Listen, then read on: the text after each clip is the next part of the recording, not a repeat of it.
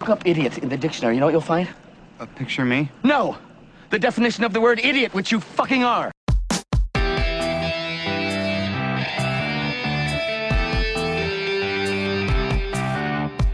Hello, ladies and gentlemen, and welcome to I Do Movies Badly, a podcast exploration of my cinematic ignorance. I am your host, Jim Rohner, and despite being an amateur film critic since 2006, I am woefully ignorant of many films, filmmakers, and genres that consensus has deemed important, and thus I have created this podcast to document my journey into cinematic edification. This month, I'm exploring the films of George Romero as recommended by Ali Croper of Bit Lip, a teen movie podcast. And in this week's episode, I'll be talking about Romero's 1973 film, Season of the Witch, um, which I'll be honest with you was um, a film that I found quite interesting. Um, I, I, don't know why I say to be honest with you as though that might have been a, a surprise. An interesting but flawed film. I think uh, it, it, sort of did remind me, and we Ali and I talked a little bit about this in the intro episode. It did actually kind of remind me a little bit about, or a little bit about, a little bit of um, Romero's later film. I think it was from '77. Uh, Martin, in, in a, a, kind of ambiguous um, vampire film. Is the kid a vampire? Is he not? Um, it, it, but it reminded me of Martin in the sense of sort of not just how it was a low budget, kind of really purposely dingy. Uh, gritty kind of feeling film, but it also both films kind of hint towards or or, or speak to a, a sort of transitional period uh, that Romero is exploring. And, and in Martin, it's kind of a transitional period of sort of um, the city of Pittsburgh and how the city itself is changing and how the attitudes, um, you know, there's kind of an, an, old world and a new world attitude kind of at odds with each other in this one. And, and in uh, Season of the Witch, it's, it's much more sort of a, a a social and a socio-political kind of thing. You know, the, the feminist movement and the identity of, of women and, and how that um, how their position and their identity and their mentality is is changing. Um, but what, at least when it comes to the the low budget grittiness of it, that's where it's kind of flawed and and, and it, it, the production itself kind of being flawed has sort of a ripple effect on the film thematically and, and emotionally a bit as well. I mean, the film is quite um, choppy. Uh, it looks kind of cheap, and it's it's really not very subtle with its themes. But I, am I'm prepared a bit to sort of write off, not write off, but to attribute the the choppy and the, and the messiness of it to the fact that it, it is from what I understand, sort of a, a little bit of a troubled production and um, a, a little bit of a weird um, distribution story as well. Um, it, it, was strange because I remember looking looking the movie up and then talking to Ali about like, oh my god, IMDb says that this movie is two hours and ten minutes long, and so I settled in to watch it, kind of prepared for this two hour. Um, drama horror, not really sure what to expect, and then sat down to rent it on, uh, or watch it on Amazon and saw that it was a, a, hair under an hour and a half, an hour and 29 minutes, I believe it, it actually clocks in at. Um, and if you are um, going to watch this or you uh, want to rewatch it, heads up that the Amazon version that you're going to get for free is only an hour and 29 minutes. Um, and I preface that just because that's not how the film was originally made. Um, when it was originally kind of made, I believe Romero uh, made a version that was about 130 minutes long, so it was that initial two hours and 10 minutes.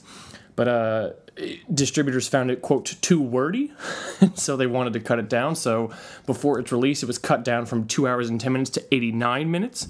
Um, it was retitled uh, hungry wives with an exclamation point. Um, and also labeled as a softcore pornographic movie which is a bit strange because there's um, i guess some shots of breasts in this movie but certainly nothing that would come across as titillating or um, evocative or, or, certainly nothing that could be even borderline construed as pornographic. Um, and uh, and then later on, um, Anchor Bay uh, in 2005 released a version that was an extended cut of about 104 minutes. So somewhere out there in the ether exists three different cuts of this movie, Season of the Witch. Hungry Wives or uh, Jack's Wife, uh, if you want to call it that. Jack's Wife was the uh, original name of the movie before it became um, Season of the Witch, and then before that, and then after that became Hungry Wives. Um, so somewhere out there exists these three different versions, but the one that we have and the one that I'll be talking about is the 89 minute version, which is available on Amazon and which is the one that, um, by all accounts, is not the one that Romero wanted to show, um, but is the one that we got. And also in the middle of production, I believe his budget was cut from something like $250,000 to $100,000. Um, so it, it, it's not uh, the version of the film that we're seeing is is probably not the version of the film that Romero would have wanted us to see. Um, it's in all likelihood with his passing and, and with uh, you know sort of how things just go in the business uh, this is probably um, the only or, or, we're never going to get to see that two hours and 10 minutes version um, but to be honest with you i'm kind of okay with that uh, I, I, thought the film the you know was largely kind of effective and, and, and did what it was trying to do um, quite well uh, but certainly did suffer from you know being cut down and being kind of choppy and being sort of um, low budget, if you will. There there are there are sort of parts that feel that feel very, like I said, on the nose and very kind of student film in a way, which is in a way kind of charming and sort of works. Which I realize is, is a bit contradictory that I'm saying like here's a problem with the film, and yet because of this problem it is still effective. That it doesn't entirely make sense in my mind so hopefully as i'm going through this episode i can kind of um, talk through it. But despite the flaws of this film there is an interesting feminist film under underneath it all. One that is um, sort of an ex- an existential horror but certainly not a visceral horror. In fact thinking about it, I don't even know if it's a horror film at all. I believe Romero didn't consider it to be a horror film. It really kind of seems like it's actually more of um of a terror film, which maybe a little bit of a pretentious phrase, but it's more like a terror film about a woman's identity and sort of the course of her life. Um, there are scenes and shots sort of that kind of do evoke fear. I'm thinking of, of the the nightmares or the visions that um, Joan has uh, from this invader, which is breaking into her house. Like those are there are some shots there. It's like okay, I'm I'm kind of getting chills from here, but there's really nothing that is meant to sort of scare you in the sense of jump scares or gross you out or anything, but you are sort of, I, I think you are very much supposed to feel on edge and uneasy and just off put by the life that Joan is leading, not by choice, but because of sort of the oppressive and just kind of not even oppressive, but like the suffocating, boring, mundane nature of the life that she um, is living, and and it's and uh, you do get the sense as the film goes along, you kind of like, yeah, I, I can understand why she chooses witchcraft to alter her life. I can understand how she would arrive at that point because of everything that she is going through. But then, of course, the big thing about the film, the big question of the film is like, but did she actually, or not? She did choose witchcraft, but is witchcraft the thing which is influencing uh, the the uh, the world around her? Is that which is it that force which is bringing upon the change, or is it really just her choosing to have some agency in her life, which is um, the thing which is resulting in the changes in her standing up for herself and her ultimately killing her husband and her ultimately having sex with Greg?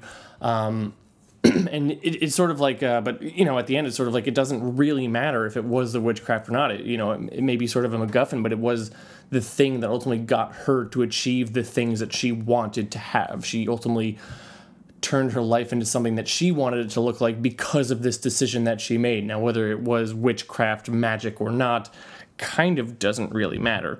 Um, and um, the, the as I said, the reason that this not even that the ambiguity works, um, but the, the reason that, like I said, that we kind of do buy into the fact that we could believe that she would choose witchcraft, that she would choose this sort of stigmatized, shunned, dark, mysterious path for her life, does work be- so well because of how, like I said, how monotonous and sort of uninspired Romero displays her life to be, and, and how um, he weaves in uh, quite early on this thread of the power of suggestion um, and just this idea of like if you believe in something enough it will occur. I mean basically you know the placebo effect for you know changing your life. And um, of course we see this for the first time in that big pivotal scene with uh, you know where we meet greg for well where we actually meet greg for the first time. We of course see him in a a nightmare or a vision that she has early on. But when we first meet Greg is during sort of that party and um, where he just through the power of suggestion convinces not just convinces Shirley that she is smoking pot, but then also where she starts physically reacting as though she is high, as though she is loopy, and she has this really kind of emotional breakdown where she confesses um, to kind of how unhappy she is with her life because she believes that she is high and, and Joan is very upset at Greg because of this cruel trick that he's that she uh, he is playing on her and he doesn't really see it as a trick at all. He just kind of sees it as um, sort of a, a a not even status quo, but this is just it, it just is in a way. He's actually he's not cold about it, but he doesn't really have an emotional attachment to it like Joan does. Um, and so we see this this home life in which Joan just is a housewife and one and she's not even really appreciated like her even her best friend Shirley kind of yells at her like you know what would you know about it? You know you who has experienced nothing what would you know about this? You know even when she's trying to be supportive of her friend who just had a breakdown she even gets yelled at. And her her daughter doesn't care about her at all. Her daughter actually runs away you know partway through the film. And a husband who um, played by a, a, guy named Bill uh, Bill Thun Bill Thunhurst, sorry, um, who, as far as I can tell, his only other credited role is in Romero's The Crazies, um, who he does such a good job, kind of talking past his wife. There is a scene where he hits her a couple times, and it, you know it, it's not played up strongly. You know, the, we are well, we do feel why this is a significant moment in her life, but um, it just kind of matter of fact, like, of course, this guy did this to her. And not in the sense of like, we certainly judge him for it because this is Joan's film and this is Joan's story. Um, but even that is just sort of like a, at least establishing his pattern of behavior. Like, of course, this is something he did. This is a, a shitty guy. He's not um, an alcoholic. You know, he doesn't beat her all the time. Him hitting her is not something which is a regular occurrence, but it just kind of seems based on how we've established him early of just kind of talking through her, talking past her when he's doing sit ups on the floor. Just go back to sleep, he's telling her, you know, just kind of go back to sleep. And it's not even advice that he's giving her because he cares, it's just like a cold, obligatory um, feel to the words that he is telling her that it is like kind of her duty to do these things because he is the husband, and even how he keeps threatening different people. Um, the random guy on the phone, her, uh, the daughter. He just keeps saying, "I'm gonna, I'm gonna kick it. I'm gonna kick your ass." Like it, it, there's just this, this pervasive feeling of this guy who is in control, uncaring, and just kind of controls his family with like sort of an iron grip, very much like a a, a very old school conservative nuclear family from what you see as the 1950s. The man works and is the primary breadwinner, and the woman's job is to stay at home and, and be the homemaker and, and take care of all that kind of stuff. And she can't even do that very well. Um, we, uh, you know, it's not that she's a bad person, it's not that she's bad at what she does. Um, she clearly cares about her daughter. She clearly cares about her friend. She cares and she wants to be more than what she is. And she has that fear, that vision at the very beginning of just kind of growing old and decaying. And these visions that uh, these nightmares that she has you know starting off with the first one which is like an eight minute long one of just kind of her walking behind her husband who's just walking forward reading a newspaper not paying attention and he's pushing branches out of his way but that are coming back and smacking her in the face and i mean these are all very on the nose and they're very blatant. We get what he is doing. Um, but the the reason that I think that works, despite the fact that it is very film school with the, you know the, the the baby on the ground and they walk past uh, that they walk past and then they get to the to house and he has he puts a collar on her and, and on a leash and puts her in a dog pen. Like I get it. We get the metaphors. Yes she is she is trapped. She is basically a slave. She is a dog to her husband. Um, but then also, when that vision extends, it gets into kind of this um, surreal, dreamlike.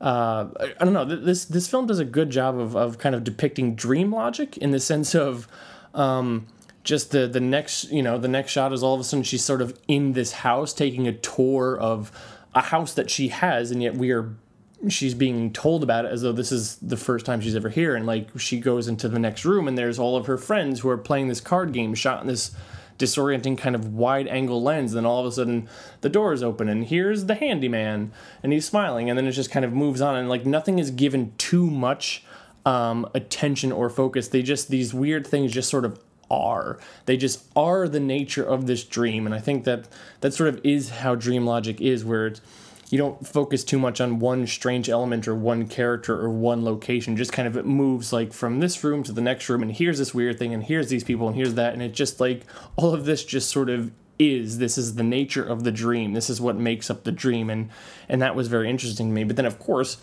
that's the first time we quote unquote meet Greg. Is he's the handyman in this nightmare in this vision, and then they meet then for the first time in real life during the party. And what was interesting when I was watching that in real time, it was sort of thinking like, oh, okay, is there something to this witchcraft thing? Was this vision prophetic? Um, was there some sort of uh, you know unknown prognostication? It sort of plants that seed of maybe there's something real about this witchcraft thing. But then once again, getting back to what Greg's uh, uh, you know saying about the power of suggestion and just of thinking something. Um, you know, Nikki probably, you know, Nikki, her daughter, probably could have talked about this character before. Maybe she um, just sort of dreamed about this character, Greg, of just kind of this this figure of a young, handsome man that she wants to have sex with, that she desires. Not specifically Greg, but just someone who is not her husband. And then she sees this Greg character and she thinks, oh my God, this is what I predicted or this is what I prophesied. But really, it's just sort of the sort of the um um the the self fulfilling prophecy. You know, like there was someone that she had wanted to be with. There was someone that she had desired. There was sort of this mold of this person. It just so happened that Greg fit perfectly into that mold. And then, sure, she does these spells later on. She buys all the ingredients and she, you know, does, and she has this the ceremony. And she says the words and she calls for Greg to come to her. Um, and then she sits there and she waits. And Greg does eventually come to her but it's only after she calls him and invites him over explicitly. And, you know, sure, she could point to that as saying, like, well, see, he came to me after I called him and after I, I, I cited, after I spoke the spell and after I said the words. Sure, but, you know, once again, self fulfilling prophecy. That seems like a measure of success because you said the words, but chances are, if she hadn't said the words, if she hadn't done that spell, Greg still would have come over and have sex with her. And so it is this thing where it's sort of um, Romero does a wonderful job of, of sort of. Um, uh, you know, of of having both, you know, of having this sense of, you know, here's what I said is going to happen and here's what happens. And he just kind of observes it happening. There's no real judgment or, or one or, or, or you know, a, a, clear kind of shot or sequence or anything which would clue you in as to, yeah, Romero saying it was witchcraft or no, Romero saying it's not witchcraft. It just kind of is, and we just kind of have to sit there and believe one thing or the other. Um, I, for one, choose to believe that it was not witchcraft at all. That it really was just a, a, a reason for a woman to take control of her life and to take and to finally have agency and to do something about it. Um, and even the very last, uh, you know, even the very last sequence. Um, of her husband arriving back from a long trip to work, and it's nighttime outside, and he's coming through that same entrance um, where she keeps seeing that demonic or satanic, you know, um, lurker trying to break into the house. You know, he goes to the door, and she's prepared this time, and she shoots him um, as she couldn't do in the dream. That's up for question two. Did she did she know it was her husband? Did she think it was just a a, a real life um, projection or fruition of this dream that she had? It could be either because Romero has has has planted the seeds for both to be possible. Um, for you to interpret, you know, yes, she was finally sick of her husband and didn't want to do anything about it, or no, she was so terrified at the fact that um, this dream was coming true and that she was so into this religion of witchcraft now that she was finally doing what she couldn't do in the dream, that she is. Um, you know, finally, you know, uh, that she that she's basically um, some of my words here, that she is um, making sure that dream, that nightmare doesn't come true. Just like the dreams and nightmares she had at the very beginning, she is doing everything she can in her power to make sure that those dreams are no longer prophetic, that this is not what is happening, that she is taking control. Either way, that's what makes that last moment so powerful, is no matter what, whether it is or is witchcraft, whether it's real or whether it's fake, she is doing what she wants to do, what she feels she needs to do to take control of her life. And so those two thirds like finally kind of come together at the end. And I think it's so it's so effective and it's so very powerful. And you do have the voiceover at the end of just kind of uh, I don't know whether it's supposed to be police or paramedics, but basically saying like, eh, you know, it's probably just going to be an accident, like you know, and she'll get away with it. And then so you you kind of know no matter what happens, we don't see what happens, but we do get the impression that everything is going to be fine for her. Well, I guess we do see for because we see her at the end um, at the party, and someone compliments her for looking so young, and she says, "I'm a witch," um, and what's kind of interesting is that with that ambiguity um, of well with this with the the theme of ambiguity basically of um, what was it that inspired her to take control of her life um, and if it wasn't witchcraft um, is she still going to be or is she still going to have a fulfilling life and I asked that question because one of the very last lines of the film, I think it is the last line, is someone saying, Oh, that's Jack's wife. Now, keep in mind at this point, Jack is dead. Um, she is at a party. She is a witch. She feels good about herself. Um, and yet, someone still identifies her as Jack's wife, which, as you recall from the beginning of this episode, was the title that Romero originally intended for this film to be Jack's wife. So, despite what she's done, despite the journey that she's gone through, despite the self discovery, despite taking control and taking agency within her life, she is still labeled as Jack's wife. She is still metaphorically on that uh, on that leash, tied to that collar. Um, and there's even, I think, if you wanted to see, you could even kind of see some cynicism in even the embrace of witchcraft, because at the at the end when she is in that ceremony. She's being kind of um, brought into the into the coven. Um, she's put on a leash. She has a rope tied around her neck, and she's on all fours like a dog. And and so uh, there even could be this cynical question of like, but you know, now that she's done this, is she just being controlled by another force that is larger than her? Did she go from being um, oppressed by a husband to uh, oppressed by this group of women, of this group of witches? Um, is she does she really have agency, or is it just kind of moving from one system of control to another? Or you could see it as um, just a, how a, a woman who tries to rise up and take control of her life in a patriarchal a patriarchal society is still going to be tied to that system, or there are still going to be people who are more comfortable labeling her as a possession as something which affirms their story and their agenda and what they believe, just like we have this woman who, um, you know, took control of her life and, and had these things happen to her because of what she believed in because what she believed was that she casted spells and and that's what caused her to um, to achieve what she always achieved. It's, it's, it's wonderful. And actually now that i'm speaking through it and coming to these things i'm actually sort of appreciating this more and just kind of what romero did with the ambiguity and how um, how it how it really speaks to um, this time and this place and how society was changing and and really kind of seeing early on how um, Romero as a progressive filmmaker was not just something that was reserved only for his uh, Living Dead films. It was not just for um, you know uh, you know that that didn't stop uh, at the you know once the credits rolled um, in Night of Living Dead in 1968. So. Um, really quite wonderful. Um, certainly something I would I would recommend that you check out again. Once again, kind of choppy, kind of rough. Um, I don't know if it was uh, the the film itself or maybe just the equipment but i was watching it uh, on my old roku and i had the the remote control where you can plug the headphones in and the first i don't know 20 30 minutes like the audio kind of kept crackling and breaking up and i knew if, when i unplugged it it sounded fine through the tv so it was probably something that actually had to do with the hardware but it was also in, in a way sort of felt like it tied into um, just the aesthetic and the low budget kind of grimy and gritty look of that. In a, in a way, like it, it didn't bother me that much because like no, this kind of makes sense for the film that he's making here and for what he's putting out. Um, but certainly, uh, like I said, not the film that I think he necessarily wanted us to see. Um, but unfortunately, at this point, um, unless you actually buy the Anchor Bay uh, Blu-ray or DVD is the film that we are going to see. And um, as I mentioned at the top, it is available for free if you have a Prime subscription. Um, if not, it is available for rental or purchase on iTunes.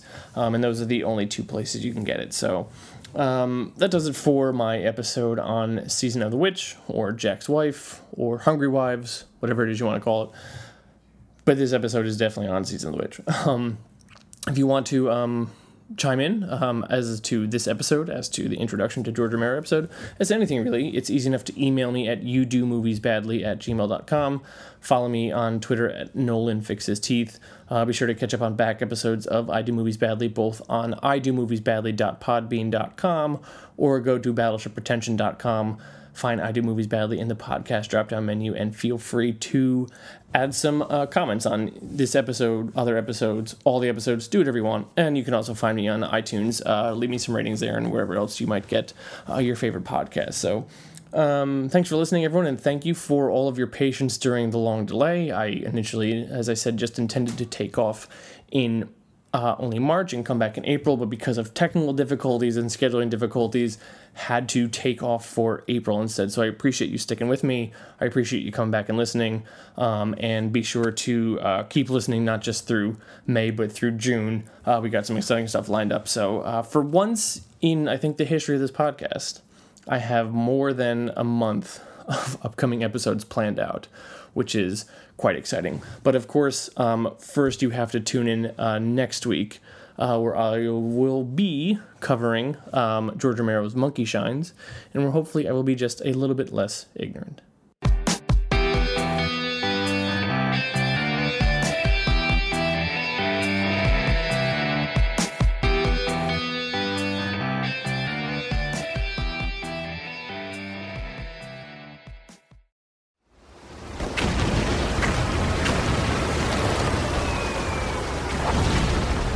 This program is a proud member of the Battleship Pretension Fleet.